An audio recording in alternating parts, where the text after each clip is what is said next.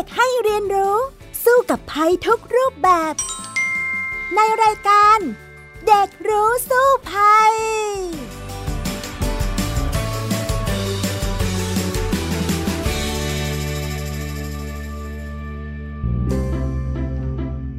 สวัสดีค่ะ คุณผู้ฟังคะต้อนรับอีกครั้งเข้าสู่รายการเด็กรู้สู้ภัยในวันนี้ กับพี่ดารินกำเนิดรัฐและน้องลูกแก้ว ปันนิชาวัฒนอินค่ะ สวัสดีค่ะ ลูกแก้วคะ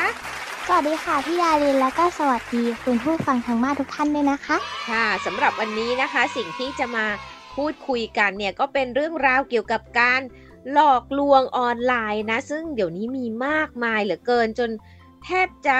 ปรับตัวกันไม่ทันเลยนะคะ เพราะว่ามีหลากหลายรูปแบบมากเลย น้องลูกแก้วเองเนี่ยเคย เห็นหรือว่าเคยได้ยินเรื่องประสบการณ์เหล่านี้บ้างไหมอะคะ ถ้าเป็นการหลอกลวงออนไลน์ ส่วนใหญ่ก็จะได้ยินทางข่าวที่ดูกับพ่อค่ะ ล่าสุดอืมที่ได้ยินก็จะเป็นข่าวที่เป็นพี่นักเรียนมัธยมคนหนึ่งนะคะ เขาก็ทำงานเกี่ยวกับการดู YouTube ออนไลน์แล้วจะได้เงินนะคะพี่ดารินอืมแล้ว ทีนี้เขาก็โดนหลอกเอาเงินไป ตอนแรกก็ได้รายได้เข้ามาค่ะ แต่ว่าช่วงหลังๆก็ ขาดไปเลย แล้วเขาเนี่ยโอนเสียเงินไปให้ทางนู้นเยอะแล้วอะค่ะ อืม ใช่ใช่ค่ะเขาก็ก็จะเป็นลยโกลโกงเยอะเนาะใช่ไหมน้องลูกแก้ว ใช่ค่ะ จากนั้นเขาก็เลยน่ารักพี่อาลิน อืมเขาก็เลยในที่สุดน่า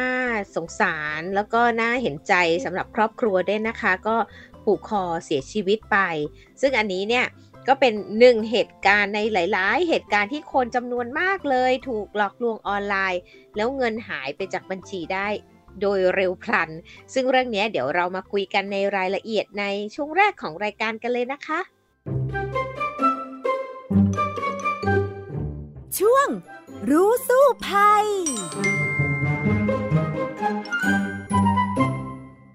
มาถึงช่วงนี้แล้วนะคะ จากที่เมื่อกี้น้องลูกแก้วเล่าให้ฟังว่า มีพี่คนหนึ่งที่เขาต้องเสียชีวิตไป เพราะว่าเสียใจจากการถูกหลอกออนไลน์ ดูเรื่องนี้แล้วเนี่ยน้องลูกแก้วคิดว่ายังไงบ้างคะก็ถ้าเกิดคิดเห็นยังไงกับเล่นด่านี้นะคะ อย่างแรกเลยที่หนูดูข่าวเนี้ยหนูรู้สึกว่าเสียใจกับครอบครัวพี่เขามากๆ หนูดูไปหนูก็คิดว่าถ้าเกิดเป็นหนูหนูจะทำยังไง ถ้าเกิดหนูเป็นอย่างนั้นนะคะ หนูก็คงจะต้องแบบดู ความน่าเชื่อถือของอืมงานตัวนี้อะค่ะ ใช่ค่ะก็ แล้วจากนั้นหนูก็คงต้องแบบถ่ายถามรายละเอียด ให้ถี่ถ้วน เพราะส่วนใหญ่หนูเป็นคนที่แบบไม่ค่อยชอบทำงานออนไลน์อะค่ะ ชอบทำงานอืมเห็นหน้ากันจริง ๆ มากกว่า ค่ะจริงๆ แล้วนะน้องลูกแก้ววิธีการหลอกลวงเนี่ย โดยเฉพาะการหลอกให้เด็กๆทำงานออนไลน์เนี่ย เดี๋ยวนี้มีเยอะมากเลยนะคะ ซึ่งพี่ดารินเองเนี่ยก็เคยมี เป็นประเภทว่าโทรศัพท์มานะ บางครั้งเนี่ยคนหลอกออนไลน์เนี่ยเขาจะมีหลายรูปแบบนะน้องลูกแก้ว ไม่ว่าจะเป็นส่ง message มา ไม่ว่าจะเป็น message มือถือธรรมดา หรือว่ามาทาง Messenger Facebook หรือว่าเป็นไลน์ก็มีนะบางทีนะ แล้วก็โทรศัพท์มาหลายรูปแบบเลยทีเดียว เพื่อที่จะหลอกให้เราเนี่ยไปหลงเชื่อแล้วสุดท้ายเนี่ยก็โอนเงินให้เขานั่นเอง อย่างเคสนี้เนี่ยได้ข่าวว่า หลอกให้ว่าจะทำงานดู YouTube ใช่ไหมคะ แล้วเสร็จแล้วเนี่ยจะต้องโอนเงินค้ำประกันการทำงานไปก่อนนี่คือการหลอกและ ฉะนั้นเนี่ยอาจจะต้องระวังนะ ถ้าหากว่ามีคนติดต่อว่าจะให้ทำงานแต่ต้องส่งเงินไปให้เขาก่อนเพื่อค้ำประกันการทำงาน อันนี้คือหลอกแล้วทำงานอะไรจะต้องเอาเงินไปจ่ายให้เขาก่อนด้วยจริงไหมล่ะคะน้องลูกแก้ว ใช่ค่ะ ปกติเวลาทำงานก็ แค่ไปแบบสอบสัมภาษณ์ หรือว่าทางออนไลน์ก็แค่ไปคุยกับเขาแล้วเขาจะดูเราแล้วยังไงเขาก็จะรับเองส่วนใหญ่ทุกแก้วว่าถ้าเกิดไม่ใช่การหลอกลวงนะคะ ก็จะไม่มีการเสียเงินให้ไปให้ทางแอดมินหรอกค่ะใช่แล้วล่ะค่ะ ฉะนั้นเนี่ยจะต้องพิจารณาให้ดี บางทีเขาก็จะเล่นกับความอยากได้ตังค์ของเราอะนะ เขาก็จะพยายามพูดไปพูดมา เพื่อหลอกว่า เออ ถ้าเรายอมโอนมาก่อนเราจะได้เงินก้อนใหญ่ ซึ่งเนี่ย มันเป็นเทคนิคเดียวกันกับมิจฉาชีพที่ชอบใช้ในแบบออนไซต์นะต้องเรียกว่าออนไซต์หรือว่าเจอหน้ากันก็หลอกอย่างนี้ก็มีนะ เช่น แต่ก่อนนานแล้วมันจะมีประเภทว่าเหมือนมิจฉาชีพเนี่ยแกล้งทำทองตกต่อหน้าเราอย่างเงี้ย แล้วก็เหมือนมาเจอพร้อมกัน แล้วก็เขารู้ว่าอันเนี้ยเป็นทองปลอมใช่ไหมก็บอกว่าเออมาแบ่งกันละกันนะอะให้ฉันในราคาที่ถูกกว่า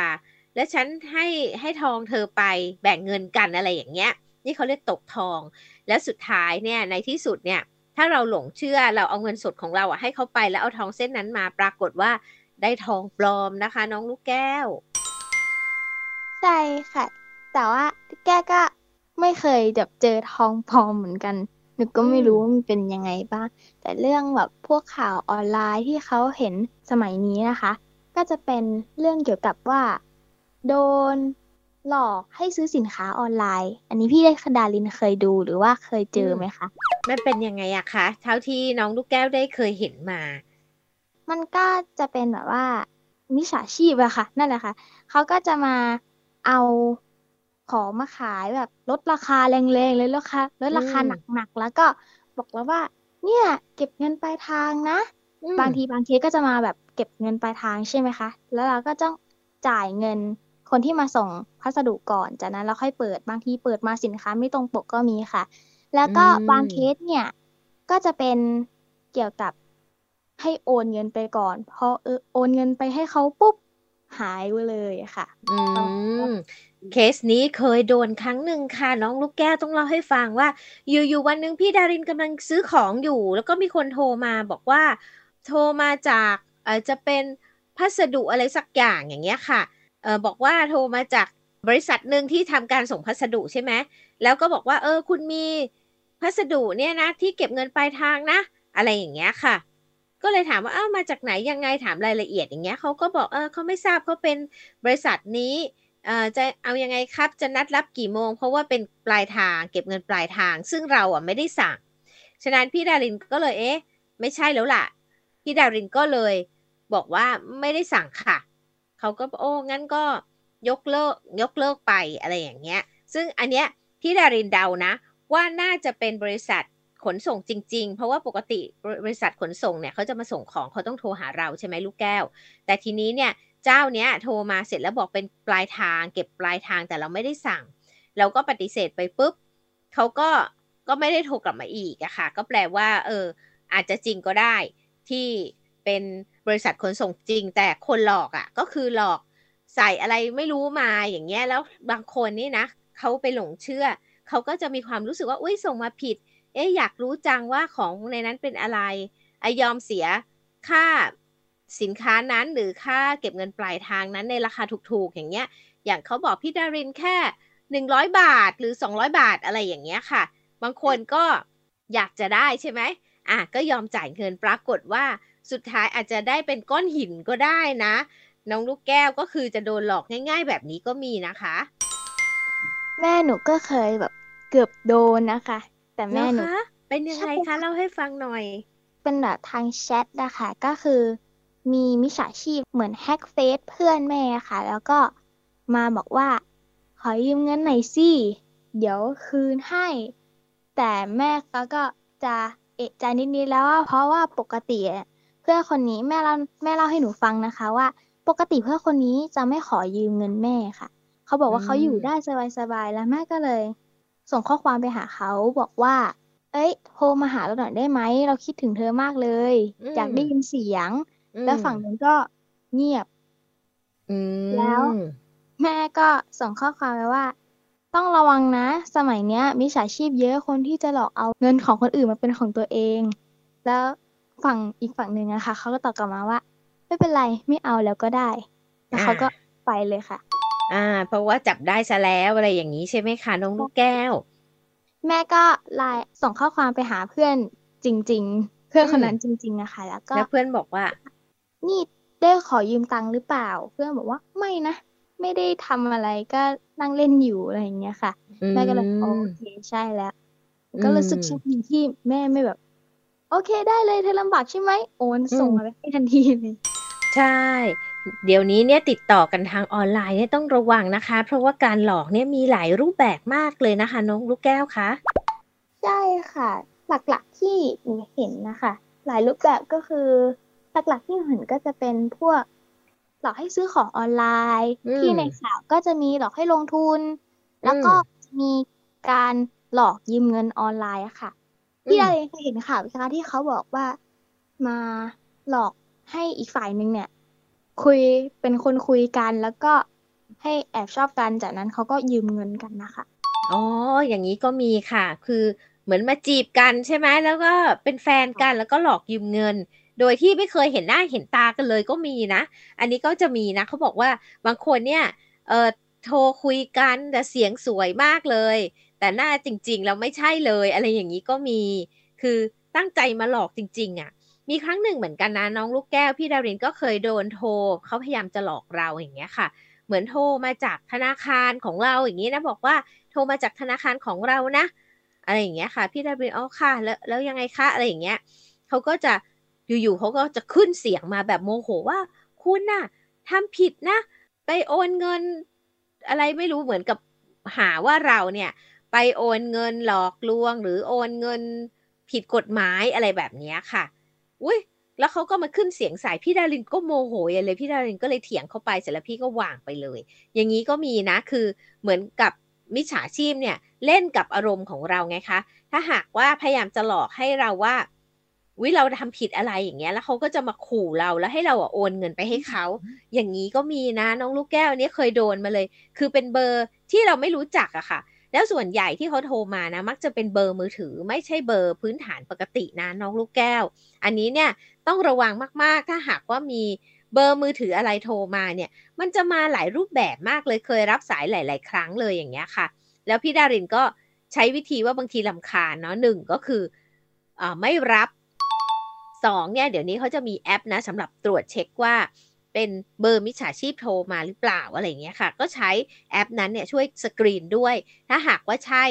เป็นเบอร์มิจฉาชีพก็บล็อกไปเลยอย่างเงี้ยค่ะ น้องลูกแก้วล่ะคะมีวิธีการในการดูยังไงสำหรับเบอร์ต่างๆ ที่โทรมาแล้วแปลกๆแบบนี้คะ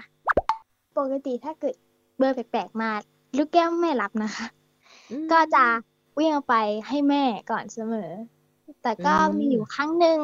ที่อยู่กับเพื่อนนะคะ ค่ะ ก็ต้องพยายามคุยกันไป สรุปแล้วก็เอาไปให้คุณครูสรุปว่าที่โทรมาค่ะ ก็คือโทรผิดเฉยๆ ไม่ได้อะไรค่ะโอ้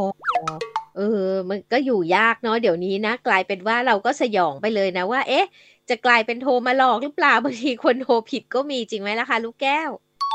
ใช่ค่ะ เพราะว่าแต่ก่อนเนี่ยแก้วก็จะเห็นแบบ call cen แก๊ง call center นะคะ พี่ดารินเขาก็ระบาดระบาดหนักมาก โทรไปหลอก คนนู้นคนนี้เต็มไปหมดเลยอะค่ะ แต่ว่าสมัยเนี้ยสิ่งที่เข้ามาใหม่แล้วก็คือการที่เห็นล่าสุดอะค่ะพี่ดารินก็คือการดู YouTube ฟังเพลงแล้วได้เงิน อ่า มีครั้งหนึ่งเขาเป็นแบบไฮบริดน้องลูกแก้ว คือเขาโทรมาหาพี่ดารินแล้วบอกว่า เออ สนใจทำงานไม่ดู YouTube อย่างนี้ก็มีนะ อะ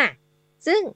ก็เลยบอกว่าไม่สนใจขาดแล้ววางไปเลยอะไรอย่างเงี้ย ดังนั้นเนี่ย มันคือมีหลอกหลายประเภทมากเลย จริงๆ แล้วเนี่ยพี่ดารินก็ไปหาข้อมูลมานะ จากทางตำรวจเนี่ยเขารวบรวมวิธีการหลอกของมิจฉาชีพเอาไว้ในโลกออนไลน์เนี่ยสิบแปดอย่างด้วยกันเลยนะ น้องลูกแก้ว ใช่ค่ะ อันนี้พ่อก็เคยเล่าให้ฟังบ้าง แต่ว่าตอนนี้แก้วก็ยิ่งเลอะเลือนอยู่จำไม่ได้แล้วค่ะพี่ดาริน อะ งั้นพี่ดารินเล่าให้ฝ่ายทีละกันนะคะ ว่ากลโกงของมิจฉาชีพเนี่ย ที่จะมาหลอกเรา มี 18 วิธีด้วยกันเท่าที่เขารวบรวมตำรวจเขารวบรวมมาตอนนี้นะ ข้อแรกก็เหมือนที่น้องลูกแก้วบอกคือหลอกขายของออนไลน์นะคะ แต่ว่าจะไม่ได้รับของหรือว่าได้รับของไม่ตรงกับที่โฆษณานั่นเอง อย่างที่สองก็คือหลอกให้ทำงานเสริมเนี่ยเป็น TikTok YouTube หรืออะไรก็ตามอย่างเงี้ยค่ะ ก็แกล้งบอกว่าจะต้องมีเงินค้ำประกัน อันนี้ถ้าหากว่าใครติดต่อเด็ก ๆ มา ซึ่งส่วนใหญ่เหยื่อจะเป็นเด็ก ๆ นะ ติดต่อเด็ก ๆ มาเนี่ยก็ไม่ต้องไปทำเลยนะคะ ไม่มีงานอะไรที่ได้เงินเยอะๆ แต่ว่าทำงานง่ายๆหรอกค่ะ งานที่ได้เงินเยอะอะมันก็จะต้องใช้เวลาใช้แรงกายแรงใจแรงสติปัญญาเยอะทีเดียวนะคะ อย่าไปเชื่อว่าจะมีงานอะไรที่ง่าย ๆ แล้วไปค้ำประกันแล้วก็จะได้เงิน กลับมาเยอะๆ อย่างนั้นอะอย่าไปเชื่อเขาเลย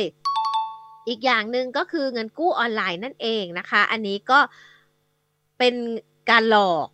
มีการหลอกให้ได้เงินค้ำประกันอะไรต่างๆ เหมือนกันนะน้องลูกแก้ว ซึ่งอันนี้เนี่ยก็ห้ามเชื่อเด็ดขาด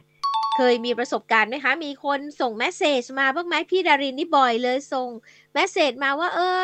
มีเงินกู้ ดอกเบี้ย ราคาถูกนู่นนี่นั่น คุณแม่หรือว่าน้องลูกแก้วเคยเจอแบบนี้บ้างไหมพวกให้กู้เงินนะคะ ไม่ค่อยเจอแต่ว่าที่เจอเจอบ่อยก็คือหนูเป็นคนชอบเล่นไอจีอะค่ะพี่ดารินแล้วก็อืมบางทีก็เลื่อนเลื่อนไปก็มาทำงานกับเราไหม่เป็นดู YouTube อ่าหาเงินง่ายมาก ๆ เลยหนูก็ไม่สนใจแล้วหนูก็เลื่อนผ่านไปเลย ดีแต่มากค่ะเคยเห็นในข่าวอะค่ะ ที่กู้กันแล้วก็ไม่ได้เงินจนเขาปิดชีพตัวเองไป ใช่ อันนี้เนี่ยก็ต้องระมัดระวังค่ะ อีกข้อหนึ่งนะที่ตำรวจเขารวบรวมมาก็คือขู่ให้กลัว ก็เหมือนที่พี่ดารินเล่าให้ฟังเมื่อกี้อะค่ะว่า โทรมา แล้วก็พยายามจะใช้น้ำเสียงนะ ที่ข่มขู่บอกว่าเราทำผิดกฎหมายทำผิดนู่นผิดนี่ผิดนั่น อย่างเงี้ยค่ะ เพื่อให้เราเนี่ยโอนเงินไปให้เขา อันนี้เนี่ยก็ไม่ต้องไปคุยกับเขาเลยนะคะ ถ้าหากว่าอยู่ๆธนาคารโทรมาแล้วทำเสียงดุตวาดใส่อะไรเงี้ยเอ้า มันไม่มีหรอกค่ะว่าพนักงานธนาคารที่ไหน จะมาตวาดใส่ลูกค้าจริงไหมราคาน้องลูกแก้ว ใช่ค่ะพี่ดารินเพราะว่าส่วนใหญ่ที่ไปธนาคารพี่พี่ว่าน้องคะอืมทำอย่างนี้นะคะ น้องคะทำอย่างนี้นะคะ น้องคะอ่าพี่เขาพูดเพราะทุกคนนะคะใช่ไม่มีใครพูดไม่เพราะกับเรานะคะ อันนี้ต้องสังเกตดีๆ ต่อไปก็คือ หลอกให้ลงทุนในรูปแบบต่างๆ อันนี้ก็น้องลูกแก้วก็ได้พูดไปแล้วนะ บางครั้งเนี่ยมีการหลอกให้เอ่อไปลงทุน หลายอย่างที่น่าเชื่อถือด้วยนะเกมออนไลน์ หลักทรัพย์นู่นนี่นั่นก็มี อันนี้เคยผ่านๆตาบ้างไหมอะคะน้องลูกแก้ว ก็เคยผ่านๆมาบ้างค่ะ ที่เห็นบ่อยๆก็จะเป็นการลงทุนของอ่าหลักทรัพย์อะไรอะไรสักอย่างนี่แหละค่ะอืมแม่หนูเคยเล่นอยู่ แต่ว่าอืมแม่ก็เลิกเล่นไปแล้วใช่แกโชคดีมากๆเลยค่ะ แม่เนี่ย เลิกเล่นก่อนที่จะเกิดแบบคดี การโกงใช่ไหมโอ้ใช่ต้องระวังนะคะ อันนี้ก็เป็นอีกเหตุหนึ่งที่เขาจะหลอกเราได้ง่าย ๆ แล้วนอกจากนี้นะ ก็ยังมีประมาณว่าหลอกให้รักอะเหมือนที่น้องลูกแก้วบอกเมื่อกี้ แต่ว่าจะมีสองประเภทด้วยกันก็คือหลอกให้รักแล้วก็ลงทุนทำนู่นทำนี่ เอาเงินไปลงทุนนู่นนี่นั่น อย่างนี้ก็มีอีกอย่างหนึ่งคือหลอกให้รักแล้วก็โอนเงินให้ฉันยืมเงินเธอหน่อย ฉะนั้นเนี่ยอันนี้ต้องระวังนะ เพราะว่า เดี๋ยวน้องลูกแก้วโตขึ้นอีกหน่อยเนี่ยอาจจะมีคนมาหลอกจีบออนไลน์ได้นะคะ แล้วก็จะหลอกให้โอนเงินนี่แหละ ต้องระวังดีๆนะ พี่ได้เลยครับปกติหนูก็แบบไม่ไม่ชอบการจีบออนไลน์หนูไม่เห็นหน้าหนูไม่รู้จักนิสัยหนูก็ โอเค เธอมาจีบแล้วใช่ไหมโอเคละค่ะรับทำใจนี้ไว้นะ แต่เธอไปเถอะ ยังไงเธอไม่ใช่สเปคเราหรอกอ่าแสดงว่าต้องมีคนแอบจีบน้องลูกแก้วแล้วแน่ๆเลย ใช่ไหมล่ะใช่ค่ะ เพราะว่าหนูมาตรฐานสูง แน่ดีมากดีมากเราก็ต้องระมัดระวังค่ะจะคุยกับใครอะบางทีเป็นมิจฉาชีพอันตรายเยอะเลยนะ เดี๋ยวนี้นะ นอกจากนี้แล้วนะคะ น้องลูกแก้วมันก็จะมีอีกวิธีหนึ่งนะ คือเขาจะปลอมหรือว่าแฮ็กบัญชีพวก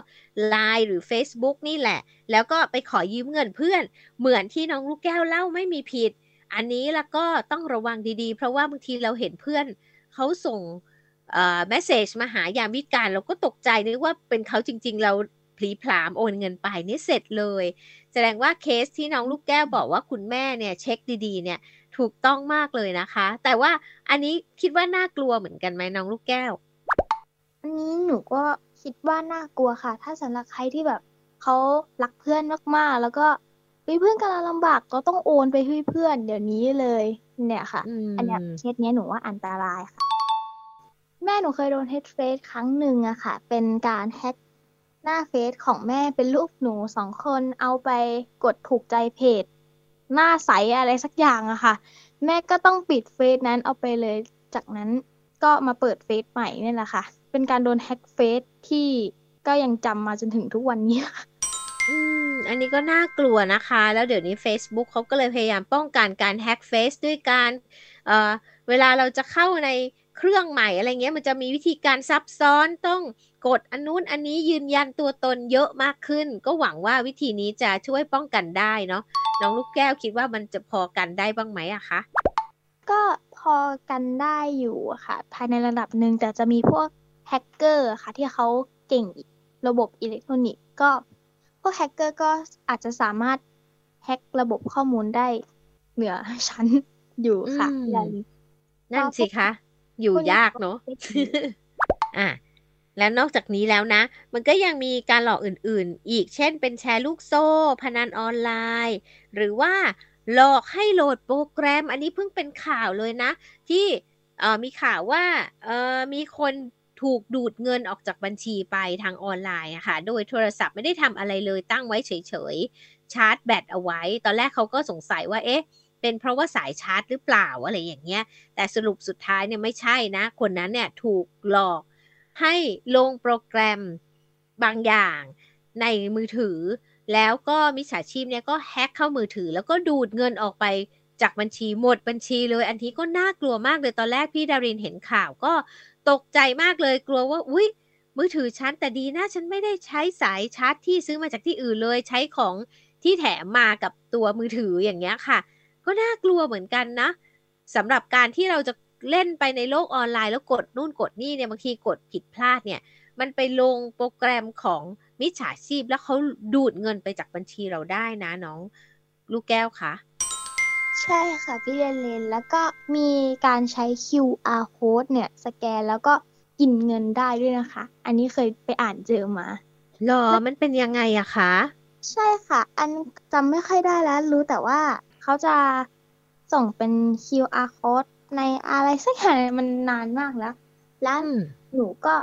ไปอ่านเจอว่ามีคนสแกนเข้าไป พอสแกนปุ๊บ โดนแฮ็กปั๊บเลยค่ะ แล้วก็มีข่าวที่ให้ทำภารกิจกดรับออเดอร์อะค่ะพี่ดารินเคยได้ยินเรื่องนี้ไหมคะ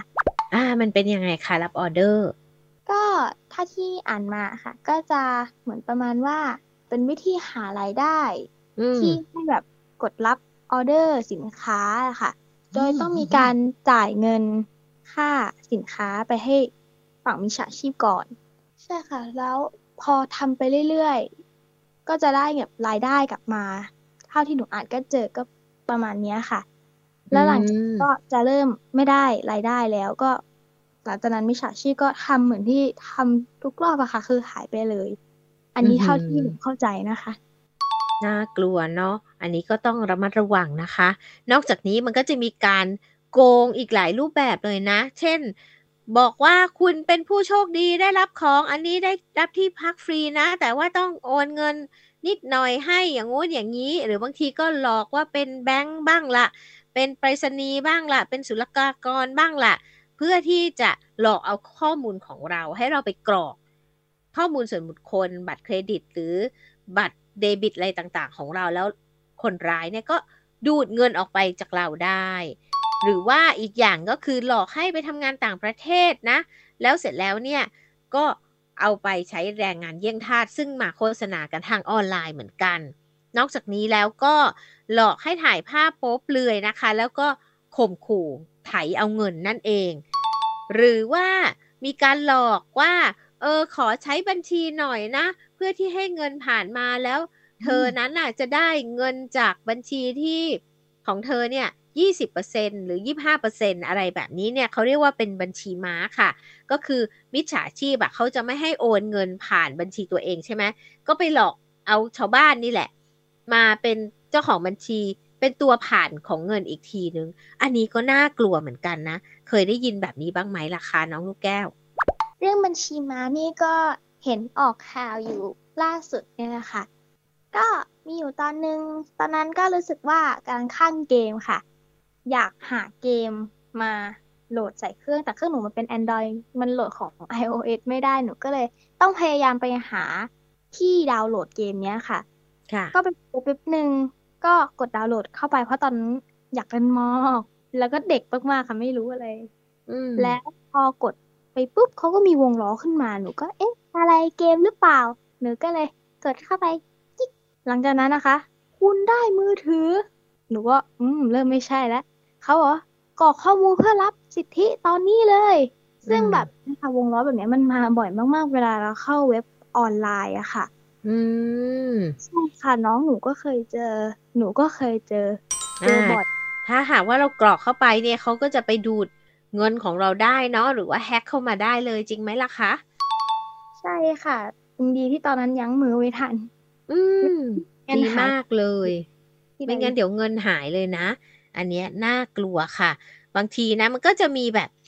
อีกหลายอย่างมากเนาะเช่น เป็นข่าวปลอมบ้าง หรือว่าเป็นเขาเรียกว่าเรียกค่าถ่ายทางคอมพิวเตอร์ เช่นเขาแฮ็กมาแล้วแฮ็กมาที่คอมของเราแล้ว แล้วก็บอกว่า เออ ถ้าอยากให้ฉันปลดล็อกนะ ก็ต้องโอนเงินให้ฉันก่อน แล้วฉันถึงจะปลดล็อกให้เธออะไรแบบนี้ค่ะ แล้วส่วนใหญ่มิจฉาชีพอะเขาจะไม่กระทำการในประเทศไทยเพื่อหลบเลี่ยงกฎหมายนะน้องลูกแก้วรู้ไหมเขาก็จะไปทำงานโดยใช้โทรศัพท์มือถือบ้านเรา แต่เป็นโรมมิ่งอยู่ต่างประเทศ หรือว่าโทรมาหาเราจากต่างประเทศ ผ่านระบบออนไลน์ต่างๆ อย่างนี้ก็มีนะ ซึ่งอันเนี้ยก็น่ากลัวมากๆเลยค่ะ ฉะนั้นเนี่ยใครจะโทรอะไรมาหาเราเนี่ย ก็จะต้องระมัดระวังให้ดี ซึ่งเดี๋ยวเราไปดูวิธีการว่าเราจะทำยังไงกับสิ่งเหล่านี้ที่เข้ามามากมายหลายรูปแบบกันในช่วงต่อไปเลยค่ะ ช่วง รู้แล้วรอด